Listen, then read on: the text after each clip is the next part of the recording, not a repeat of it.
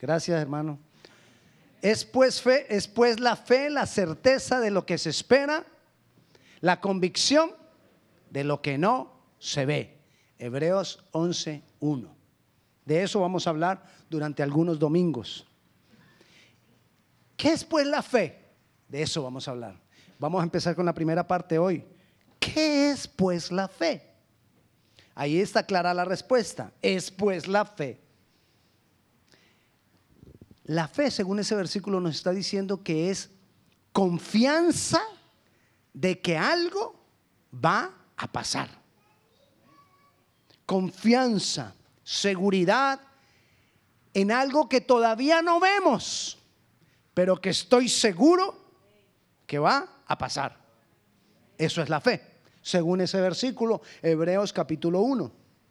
Pero cuando nosotros estudiamos las escrituras, nosotros no debemos tomar las escrituras un solo versículo, sino que tenemos que mirar de qué está hablando y qué, qué envuelve ese versículo para entenderlo mejor. Así que usted va a estudiar en su casa el capítulo 11 y el capítulo 12.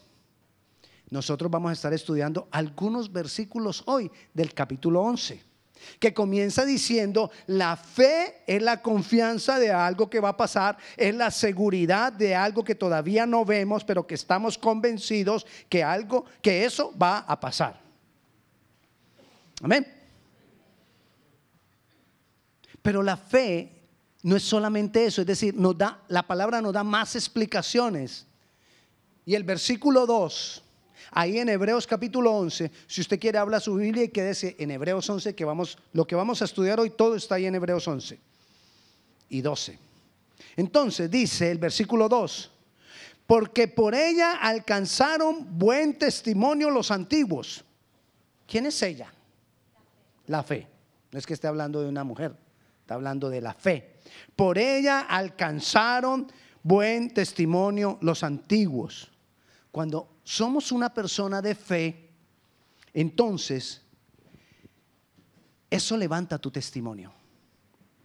La fe levanta tu testimonio y te hace confiable ante los demás.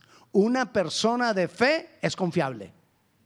Una persona de fe podemos nosotros estar tranquilos en nuestra relación con esa persona. Una persona de fe es una persona en la cual no solo yo, sino Dios tiene credibilidad. Eso es una persona de fe, en la, en la que Dios cree y los hombres también creen. Pero a usted no le ha pasado que a veces algunas personas dicen, no haga negocios con cristianos porque eso es un problema. ¿No ha oído? Ah, bueno, entonces si no lo ha oído, no lo vaya a decir por allá. Yo sí lo he oído. Porque hay algunos cristianos que pareciera que no tienen fe, porque dejan un mal testimonio. Yo puedo creer todas las cosas, puedo tener una fuerza en creer que las cosas van a pasar, pero si yo no doy un buen testimonio, ¿dónde está esa fe? Porque la fe como consecuencia va a levantar mi testimonio. Voy a ser confiable y va a haber credibilidad según lo que dice ese, ese pasaje. Y no solo eso, Luego dice el versículo 3. Por la fe entendemos haber sido constituido el universo por la palabra de Dios, de modo de lo que se ve fue hecho de lo que no se veía. Algunas veces he hablado de eso y hoy se lo voy a volver a decir. Todo tiene una causa y un efecto. Todo. Si yo suelto el lapicero, ¿qué va a pasar? ¿Pruebo? ¿Pruebo? No sea falto de fe. Va a caer. Pero voy a probar. Sí, cayó. Y si lo hago mil veces, yo no sé si usted se va a quedar aquí todo el rato, pero mil veces caería. ¿Por qué? Porque lo estoy soltando. Hay algo que está causando que él caiga. La ley de la gravedad. Hay una ley y todas las veces que lo suelte va a caer, porque hay una ley. Bueno, aquí Dios nos está dando un principio en el versículo 3. Dice, por la fe entendemos haber sido constituido el universo. ¿Cómo constituyó Dios el universo? Dice, por la palabra de Dios. Si usted revisa, ya también lo hemos hablado, si usted revisa, Dios dijo, hágase la luz. ¿Y qué pasó? La luz fue hecha. Dios dijo, háganse las plantas. ¿Y qué pasó? Las plantas fueron hechas. Dios no se puso a hacer experimentos con cablecitos a ver si la luz, si sí pasaba luz o no. Él no hizo experimentos. Él dijo y las cosas fueron hechas por la palabra de Dios. Pero él aplicó un principio, uno a través de la palabra de Dios. Pero mire lo que sigue, dice, de modo que lo que se ve fue hecho de lo que no se veía. ¿Qué es primero? ¿Lo que se ve o lo que no se veía? Lo que no se veía es primero. Y de lo que no se veía, donde no había nada, por la fe en la palabra que él estaba declarando, declaró y las cosas se hicieron. Eso es fe. Y si tú quieres construir algo que tú no ves, tú tienes que aplicar este principio. Y saber que necesitas aplicar la ley. Y la ley que dice que tú tienes que confesar la palabra de Dios para que entonces las cosas que no se ven sean hechas como una ley. Funciona como una ley. Y si mil veces lo haces, mil veces tiene que ocurrir. Pastor, pero ¿por qué no ocurre? Ah, quizás tenemos que entender un poco más la fe. Porque si las cosas no ocurren habiendo una ley, es porque no estamos aplicando la ley. Es porque algo le falta a la ley. Y eso es lo que vamos a estar estudiando. Y lo que nosotros necesitamos hablar es que tenemos que identificar las cosas. Cuando tú las tienes identificadas, entonces tú puedes actuar. Vi un video en estos días en, internet. Salen unos hombres de robar un banco, corriendo. Se montan al carro y se sientan en el carro para volarse. En ese instante llegan dos carros de policía. Se les hacen al frente. Se bajan los policías, pasan por el lado del carro y entran corriendo al banco. Los hombres ven que los policías pasan por un lado entrando al banco, arrancan y se van. Cuando se han ido, salen los policías del banco a buscar a los hombres que ya no estaban.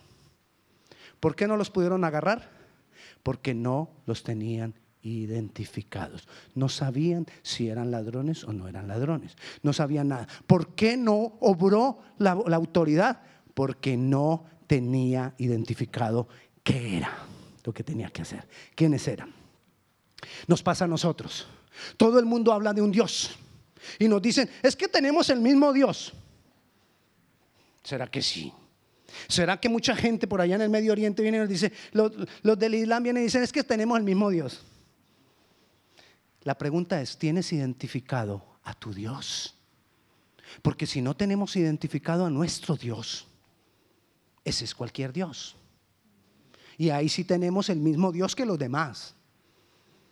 Porque no debemos saber que no solamente que Dios existe. ¿Cuál Dios? ¿Quién es mi Dios? ¿Cómo lo identificamos? El Dios de la Biblia, el que habla acá. Y siempre la Biblia lo identificó. Por eso decía el Dios de Abraham, de Isaac y de Jacob. Ese es el Dios en el que yo creo. El Dios que mandó a su Hijo, a Jesús, al Mesías, al Salvador a su Hijo que también es Dios, que es el mismo Dios hecho, hecho carne.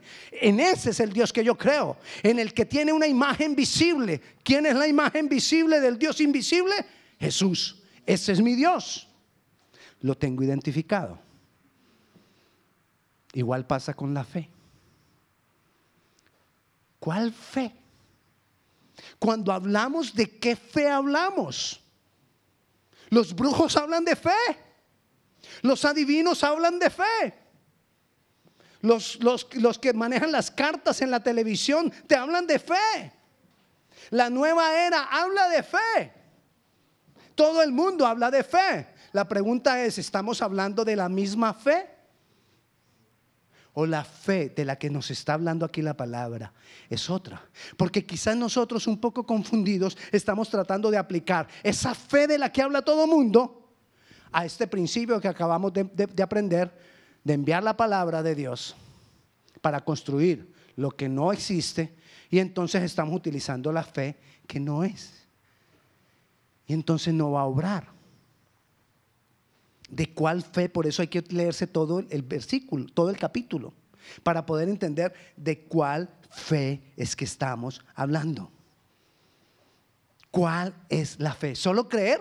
Solo tener una fuerza en la mente para creer, va a pasar, va a pasar, va a pasar, va a pasar, va a pasar. Y muchos entonces, siendo cristianos, en el nombre de Jesús va a pasar, va a pasar, va a pasar, por la sangre de Cristo va a pasar, va a pasar. Eso no es la fe. Vamos a mirar qué continúa diciendo la palabra de la fe para que la entendamos. En, en el capítulo 2, 12, el capítulo anterior, el capítulo que sigue, en el versículo 2, dice así, puestos los ojos en Jesús, el autor y consumador de la fe, el cual por el gozo puesto delante de él sufrió la cruz, menospreciando el oprobio y se sentó a la diestra del trono de Dios. Ya aquí entonces la fe está tomando mayor identidad. ¿Cuál fe? ¿Cómo es esa fe? Esa fe tiene que ser basada en una relación que tengo con Jesús. Puesto los ojos en Jesús, mirando atentamente a Jesucristo, es que la fe va a tener resultados. No es sencillamente creer que va a ocurrir, va a ocurrir, va a ocurrir, va a ocurrir. No. Y puede que funcione, pero eso no es lo que te ha dado Dios. La fe que nos ha dado Dios para que produzcamos cosas es puesto los ojos en Jesús, agarrado de la mano de Jesús, aferrado a Jesucristo en una relación permanente con Él, ahí sí hacer la obra. Puestos los ojos en Jesús. Él es el que produce en nosotros fe, dice ahí, el autor de la fe. Si yo me relaciono con Él, estoy relacionado con el autor de la fe. ¿Qué va a pasar en mí? Se produce fe, porque Él es el autor. Pero dice el autor y consumador. Consumador es el que produce. O sea que Él produce fe en mí y hace que dé fruto. ¿Quién? Jesús. No es el poder que hay en mí por sí solo. Es el poder que hay en mí por Jesucristo en mí. Esa es la fe de la que está hablando para producir lo que no existe. Tiene que ser porque Jesús está en mí. Por una relación íntima con Jesús. Por una relación duradera con Jesús. Y miremos que si es así. Volvamos al, al capítulo 11. Lea el versículo 13 o leamos el versículo 13.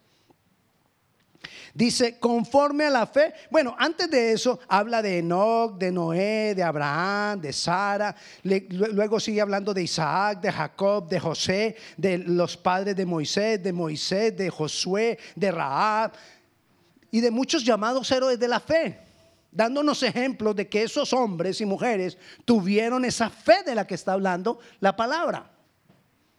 Pero ¿qué dice de ellos en el versículo 13? Conforme a la fe murieron todos estos sin haber recibido lo prometido, sin, sino mirándolo de lejos, creyéndolo y saludándolo y confesando que eran extranjeros y peregrinos sobre la tierra. Pareciera que este versículo confunde un poco. Mire lo que dice. Conforme a la fe murieron todos estos sin haber recibido lo prometido. Entonces suena como que ellos tenían fe en que algo iba a cambiar y nunca cambió. No es eso lo que está diciendo. ¿Qué era lo prometido? El Mesías, Jesucristo. Entonces, la fe de ellos estaba puesta, ¿qué leímos en el capítulo 12, versículo 2? Que dónde debe estar puesta mi fe? En Jesús. La fe de ellos estaba puesta en Jesús prometido. Y aunque nunca vieron que eso se cumplió, ellos vivieron en fe. Es decir, ellos construían las cosas mirando a ese Jesús que iba a venir. Y transformaron vidas mirando a ese Jesús que iba a venir. Y fueron libertados mirando a ese Jesús que iba a venir. Pudieron hacer y aplicar el principio de fe mirando a Jesús que iba a venir. Ahora nosotros miramos a Jesús que ya vino.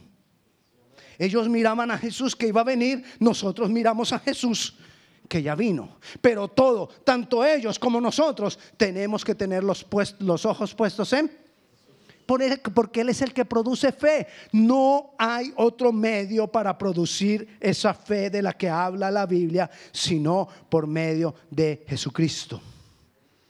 Entonces dice ahí que ellos, esperando a ese Jesús, esperando ese, mire la fe de ellos tan grande, esperando que viniera, lo disfrutaron. No lo vieron. Qué fe tan grande. No lo vieron, pero lo disfrutaron. Fueron libertados de Egipto porque tenían puestos los ojos en aquel, aunque no lo veían. Nosotros hoy tampoco lo vemos. Sabemos la historia de que sí vino, pero el Espíritu Santo nos da testimonio de que eso es verdad. Y entonces yo lo creo. Pongo mis ojos en Jesucristo. Y Jesucristo, si tú venciste en la cruz, yo lo creo. Y amarrado, aferrado, tomado de su mano, voy entonces a construir lo que tengo que construir. A derribar lo que tengo que derribar. A trillar lo que tengo que trillar. Hay cosas que tenemos que trillarlas por la fe. Hay maldad que se mueve alrededor de nosotros que hay que trillarla, hay que desbaratarla por la fe. Hay iniquidad que tenemos que desbaratarla en oración, declarando la palabra y por la fe. ¿La fe en quién? ¿Cuál fe? La fe en Jesús. Nuestro Dios, nuestro Rey. Pero hay que hacerlo. Pero esa fe de la que estamos hablando tiene un cuerpo tiene unas, cuando te digo que tiene un cuerpo, es que tiene unas características que las podemos tomar de estos hombres que están ahí.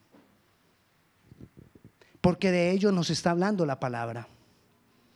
Podemos tomar esos hombres que tuvieron, que tuvieron fe en lo que Dios les prometió, la, traída, la venida del Hijo de Dios. Versículo 4.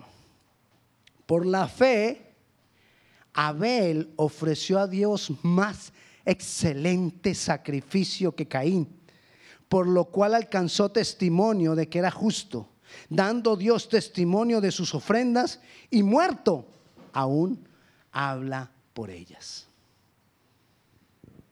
Eso es fe. ¿Qué es fe, pastor? Si tú tienes puesto los ojos en Jesús, tú no le vas a dar a Dios lo que te sobra. Tú le vas a dar a Dios lo que Él quiere lo mejor. Eso fue lo que dio Abel, lo leímos ahora. ¿Qué fue lo que dio Abel? Lo mejor, lo más gordo. Ese gordo que aparece ahí no era gordo de grasa, era gordo de, de, lo más robusto, de lo mejor que él tenía. Eso fue lo que le ofreció. Eso es fe.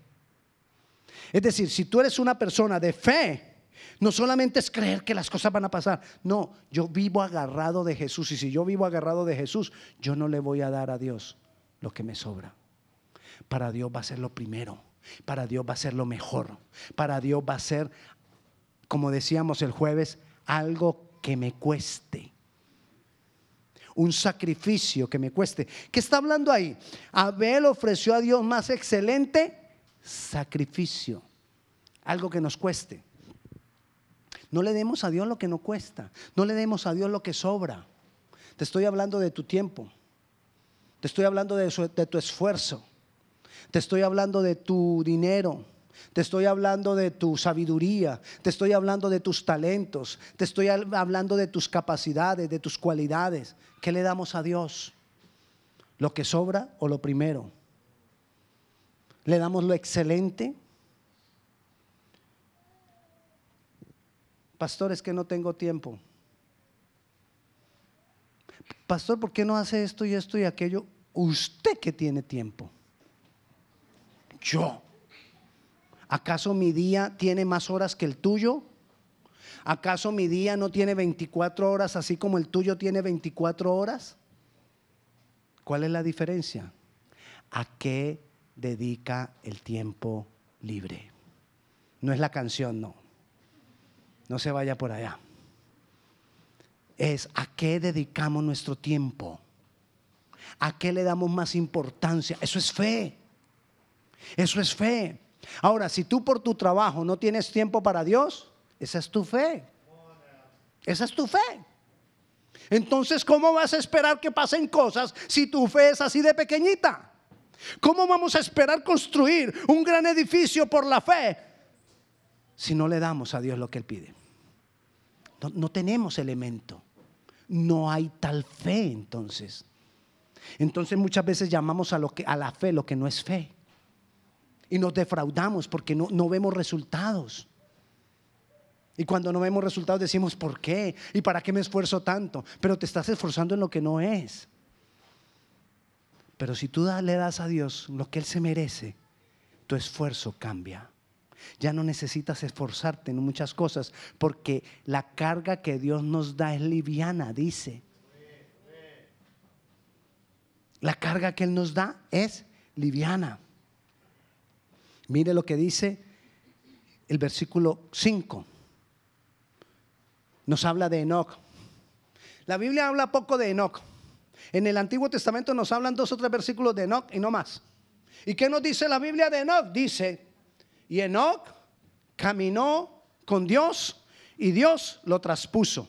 Entonces aquí hace referencia de eso y dice el versículo 5, por la fe Enoch fue traspuesto para no ver muerte. ¿Usted se imagina cómo era la vida de Enoch para que Dios en su relación con Enoch diga, tú no te vas a morir, yo te voy a trasponer para que no veas muerte. Enoch caminaba con Dios. Dice, Enoch fue traspuesto para no ver muerte y no fue hallado porque lo traspuso Dios. Y antes que fuera traspuesto, tuvo testimonio de haber agradado a Dios. Eso es fe. Agradar a Dios. Agradar a Dios. ¿Cuál, ¿Cuál debe ser mi más grande preocupación? Agradar a Dios. Eso es fe. Porque cuando tú agradas a Dios vas a recibir el poder para trillar. Nosotros tenemos dientes de trillo, nos dice la palabra. El Señor nos lo habló, pero no podemos trillar porque nos falta fe, la fuerza para trillar. El trillo tiene que ser pasado. Y va, va demoliendo lo que se le atraviese.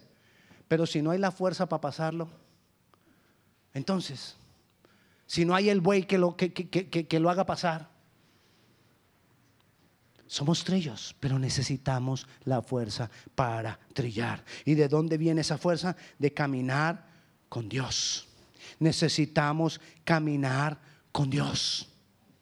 Eso es fe, caminar con Dios.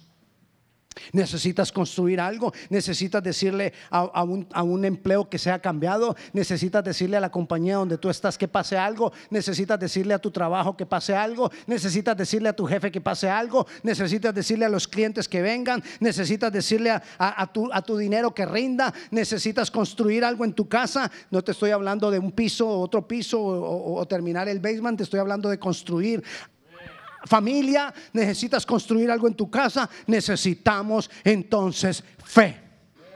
Y esa fe es caminar con Dios. Cuando caminamos con Dios, vemos que las cosas van a ir poco a poco cambiando. Poco a poco van a ir cambiando. Pero no podemos seguir creyendo que la fe es solamente creer. Si yo lo creo, si yo lo creo, si yo lo creo. No, es más que eso. Es más que creer. Es fidelidad es caminar con Dios, es darle a Dios lo mejor, es darle, darle a Dios lo que Él espera, no lo que yo quiero, no lo que me sobra. Eso es fe. Eso es fe. Y sigue, y sigue hablándonos de la fe. Y luego entonces en el versículo 6 nos hace una aclaración. Pero sin fe es imposible agradar a Dios. ¿Cómo así? Me dice el pastor que fe es caminar con Dios. Pero sin fe no lo puedo agradar. Pero para poderlo agradar, tengo que caminar con Él. Sí, eso es. Eso es lo que te estoy queriendo decir. Tú necesitamos agradar a Dios. ¿Y cómo agradamos a Dios? Cuando tenemos la fe que Él nos está enseñando acá. ¿Y cuál es la fe que nos está enseñando acá? Caminar con Dios. Yo camino con Dios. Y cuando yo camino con Dios, agrado a Dios. Y cuando yo agrado a Dios, eso es tocar el corazón de Dios. Y cuando yo toco el corazón de Dios, se derrite. y da más abundantemente de lo que esperamos o entendemos. Necesitamos creer. Necesitamos aferrarnos a Él para agradarle. Pero sin fe es imposible agradar a Dios porque es necesario que el que se acerca a Dios crea que lo encuentra, crea que le hay, crea que Él está ahí.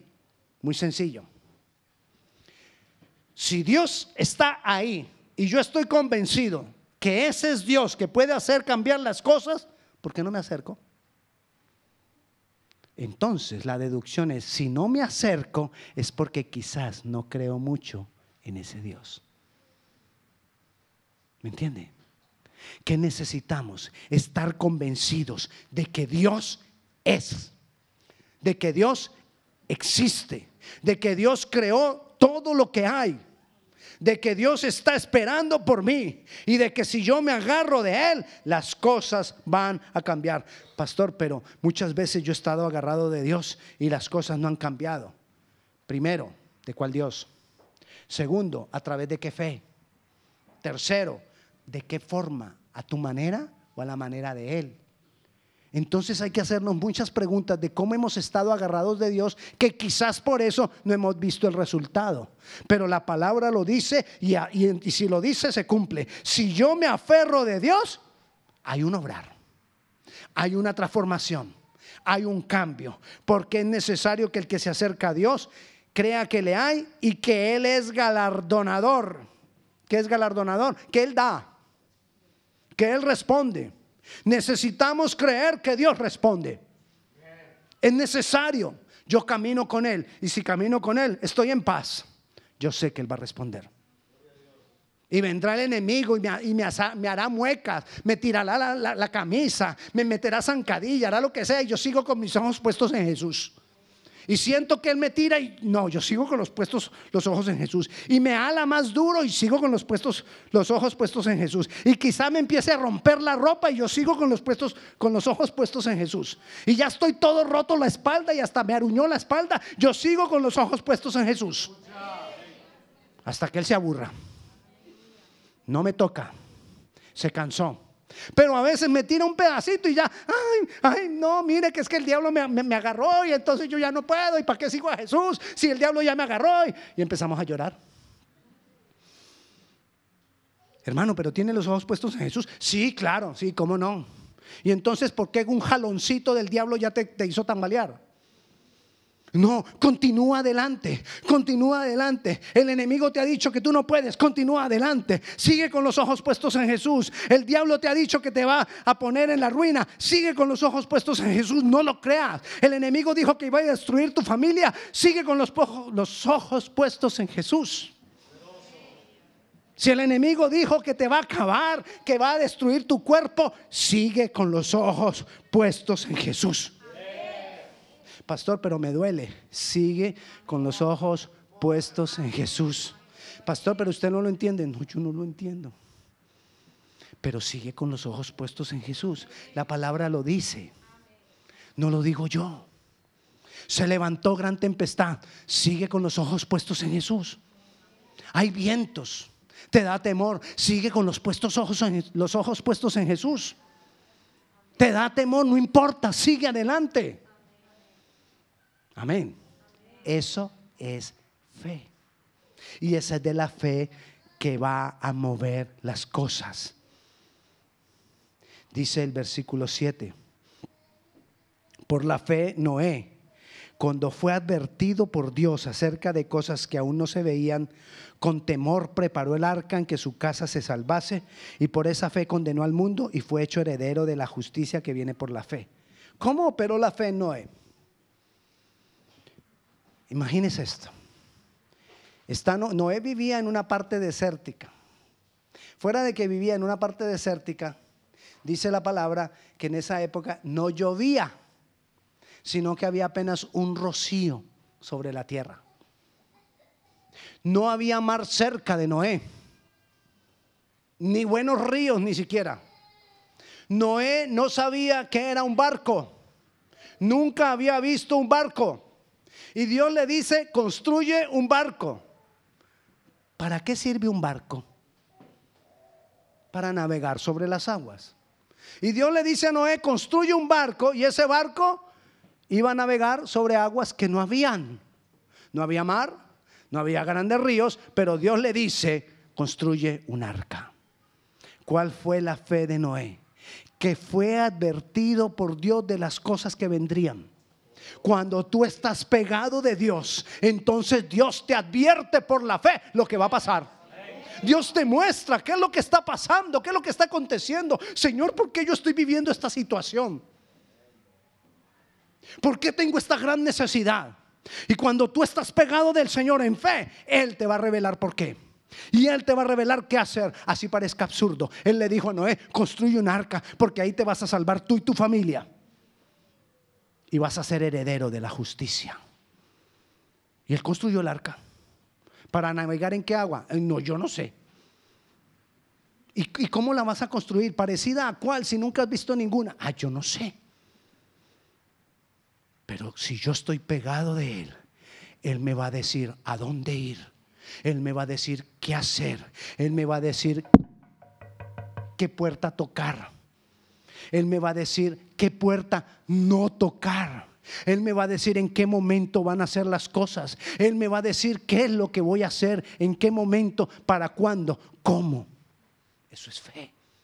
Saber qué hacer. Eso es fe. Entonces la fe es más que creer. No, la fe es recibir de parte de Dios la revelación para hacer las cosas en el momento indicado. Para poder decirle a determinado negocio, no. Y era el mejor negocio que me habían presentado en toda la vida. Era para poder, la fe me va a llevar a poder decirle al mejor trabajo, no, si es que Dios no lo quiere para mí. O me va a llevar a la puerta indicada para yo decirle allá a esa puerta indicada, me das trabajo y vas a ver la mano de Dios. Eso así opera la fe, como operó en Noé. Pero según lo que leímos en el versículo 13, que todos ellos murieron mirando ahí, él murió puestos los ojos en la promesa. ¿Y cuál era la promesa? Jesús. No quites los ojos de Jesús.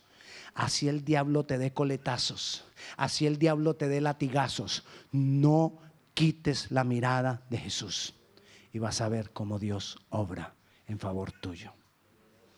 Esto no se acaba, esto continúa. No se pierda nuestra próxima edición el próximo domingo a la una de la tarde. Pongámonos de pie, vamos a orar.